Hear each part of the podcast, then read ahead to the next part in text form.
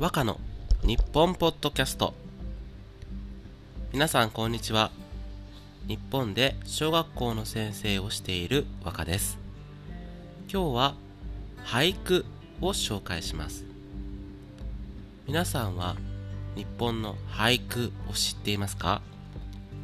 日本にはたくさんの伝統文化がありますが俳句はその伝統文化の一つです。五七五の17音にいろんな意味を込めて歌っています。新しい季節が来た嬉しさや景色の美しさ恋の苦しみや恋の喜び子供が親を親が子供を思う気持ちなどいろいろなことが俳句の中に表現されています。今日は2つ俳句を紹介したいと思います。では早速1つ目。幽霊の正体見たり枯れ尾花。幽霊の正体見たり枯れ尾花。横井やゆこの俳句は幽霊だと思っていたけれど実は枯れすすきだったということです。枯れすすきというのは木のことですね。木です。幽霊だと思っていたらそれが木だったということなんですが怖い怖いと恐ろしいと思っているといろんなものが幽霊のように恐ろしいものに見えてくるっていうことを歌っています。枯れ尾花というのが俳句の季語になります。季語というのは季節の言葉です。俳句には必ず季語を入れるというルールがあります。枯れ尾花という季語は冬を表しています。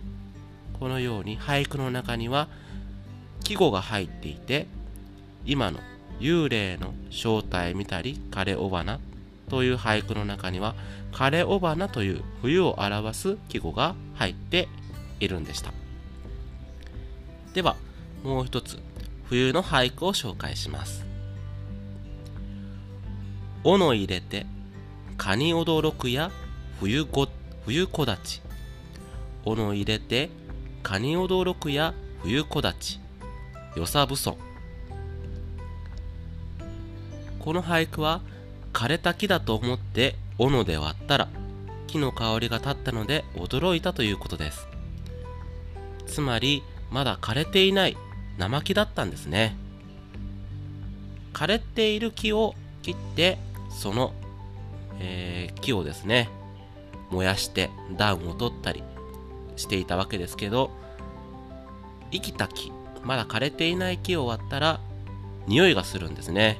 木の香りが立ってあ枯れていなかったんだと驚いたという与謝蕪村さん、えー、日本の有名な歴史上の人物ですがこの方が書い、えー、歌った俳句でした「斧の入れて蚊に驚くや冬木立ち」この俳句の季語は冬木立ちになります。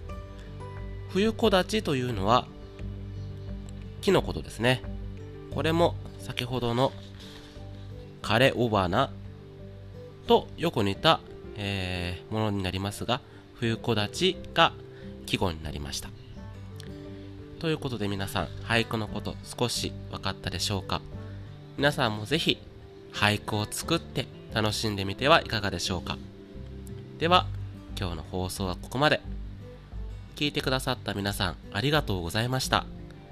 また明日の放送でお会いしましょう。さようなら。